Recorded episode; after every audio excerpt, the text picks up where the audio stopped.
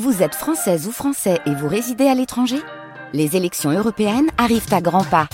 Rendez-vous le dimanche 9 juin pour élire les représentants français au Parlement européen. Ou le samedi 8 juin si vous résidez sur le continent américain ou dans les Caraïbes. Bon vote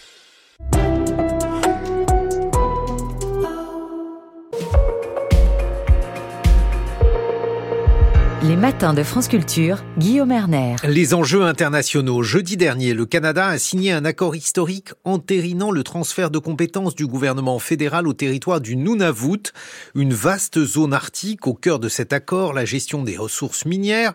Comment les Inuits vont-ils être amenés à gérer l'exploitation des ressources des territoires arctiques? Que va changer ce mode de gouvernance sur leurs activités et leur mode de vie? Bonjour Irène Bélier. Bonjour, Vous êtes anthropologue, directrice de recherche émérite au CNRS et spécialiste des peuples autochtones. Il faut tout d'abord nous décrire ce territoire, le Nunavut. Bah, le Nunavut est, un territoire de près de 2 millions de kilomètres carrés, euh, très au nord du Canada. Donc on est dans la région arctique et il s'agit d'une région qui euh, euh, est très peu densément peuplée. Hein. On a en, 2021, il y avait à peu près 40 000 habitants, c'est-à-dire un habitant pour 70 kilomètres carrés. Vous imaginez cela Mais c'est mhm. une région qui est progressivement en, en, train de transformer sa relation au Canada depuis les années 70 avec euh, une volonté très marquée de la part des années 70 par, par les Inuits euh, de reprendre un petit peu de contrôle sur la gouvernance euh, du territoire. Donc on a toute une histoire comme ça qui s'est déployée pour disons tirer profit ou que les, les, les, Inuits dont la vie a été très très bouleversée par le contact avec les avec les Européens Mhm. puissent récupérer du, euh, disons, du pouvoir sur leur destin. Et c'est un territoire qui est extrêmement riche en nombreux minerais, en nombreuses ressources naturelles. Parlez-nous, parlez-nous, Irène Bélier, des, Inuits. Est-ce que euh, ce sont eux qui sont décrits, par exemple, dans les derniers rois de Tulé de, Jean Mallory, qui est un, livre culte de la collection euh, Terres humaines oui, les Inuits sont un peuple qui est composé de plusieurs euh, communautés, qui est réparti sur euh, quatre pays. D'ailleurs, euh, ils se sont organisés en en, en conférence inuit circumpolaire dans les années 70. Mhm. Et oui, ce sont ceux que l'on appelait autrefois esquimaux, un terme qui est profondément péjoratif et qu'on n'emploie absolument plus de nos jours. Pourquoi péjoratif, là aussi? Expliquez-nous. Eh bien parce que euh, c'est un terme qui est donné par euh, les euh, non les non inuits, les non euh, pour parler en termes des habitants du du du Nunavut qui est le plus grand des territoires inuits et qui voulait dire les mangeurs de viande crue, c'est-à-dire que c'était simplement une espèce de, de déclinaison euh, euh, péjorative, comme ça a été le cas pour la plupart des autochtones dans le monde entier. On leur a attribué des noms qui n'avaient rien à voir avec leur propre manière de se nommer. Et la manière, donc aujourd'hui actuelle, reconnue de ce peuple autochtone, c'est de dire un Inuk des Inuits. Et alors, euh, évidemment, ce sont donc des peuples, c'est un peuple, les Inuits, qui a une histoire qui ne se confond pas avec euh, les frontières nationales qui aujourd'hui partagent ce territoire. Voilà, c'est ce, c'est en fait c'est un peuple qui est, euh, qui disons occupe cette région depuis près de 4000 ans et euh, euh, l'histoire s'écrit avec la, les premières expéditions pour le passage du Nord-Ouest, mais le contact est agressif. Il y a des différentes expéditions, des colonisations, la sédentarisation est forcée.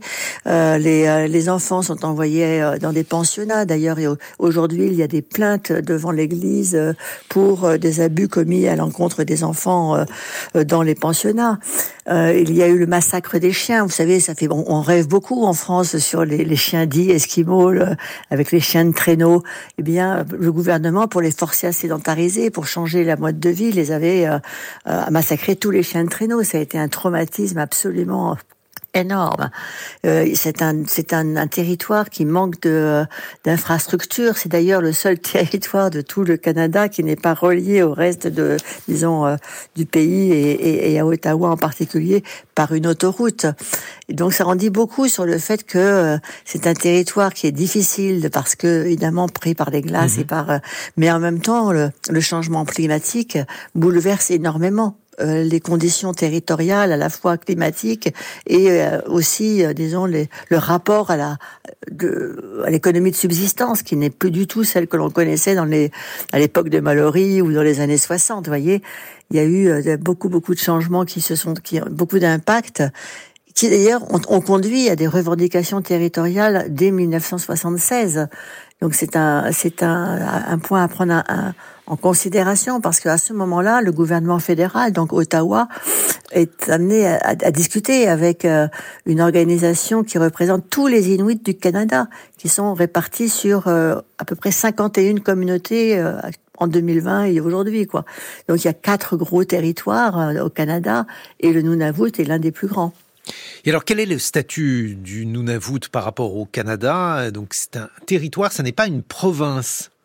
Voilà, alors il avait dans le, dans, le, dans le système fédéral euh, canadien, reconnaît en effet des provinces avec une euh, plénitude de compétences euh, déléguées par la Constitution, où il y a effectivement un Premier ministre de province, on connaît très bien le cas du Québec par exemple, en France, mais euh, le territoire, ce sont des zones qui étaient, euh, disons, incorporées d'une certaine manière dans le, le la Constitution, euh, voilà, l'acte de Constitution du Canada en, en 1867. Et donc on avait les territoires du Nord-Est et progressivement du Nord-Ouest, pardon, et puis progressivement les le Nunavut a été justement, enfin, il a fait sécession de ces territoires du Nord-Ouest. C'est pas une sécession de la part des des Inuits, mais quand même, il y a un accord euh, qui est conclu en 1982, qui est ratifié, ratifié par 85% des électeurs. Il y a là, à ce moment-là, une loi qui euh, concerne un accord sur les revendications territoriales du Nunavut et la loi sur le Nunavut. Et c'est donc à ce moment-là que le, on va vers la création du Nunavut. En 1999, ça s'est acté. Et à ce moment-là, il y a dans le Nunavut 26 communautés qui sont officiellement reconnues. Et puis progressivement, il y aura euh, d'autres, euh, disons, s'établit une relation de transformation de la situation euh, territoriale de gouvernance. Et puis en, 2000, en, en, en 2019 arrive une, une nouvelle une nouvelle, disons, structure gouvernementale mhm qui va euh, amener à penser à une entente de principe euh, qui euh, aujourd'hui est transformée par cette entente dite finale. Que celle dont on parle aujourd'hui. On, a bien compris que l'enjeu était sur les ressources minières du Nunavut. Et alors là, comment les choses pourraient-elles se dérouler, Irène Bélier?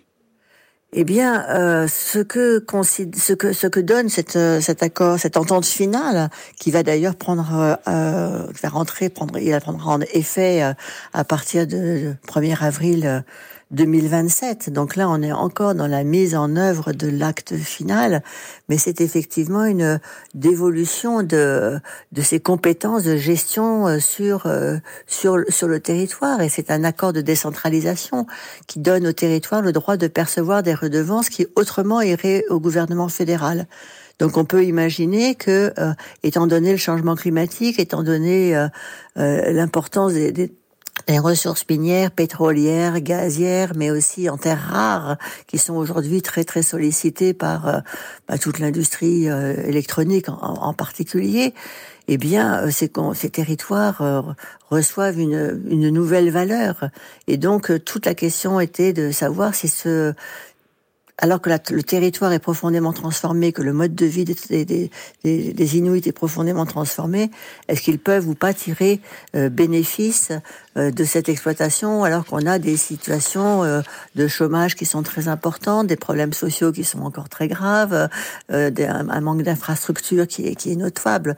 Donc c'est de cela aussi qui est qui, que l'on attend euh, une transformation avec la prise en main euh, par les Inuits euh, de leur destin. C'est eux qui vont avoir un, mot final sur sur justement tous les projets de développement qui ne vont pas manquer de de, de, de s'implanter sur ce territoire.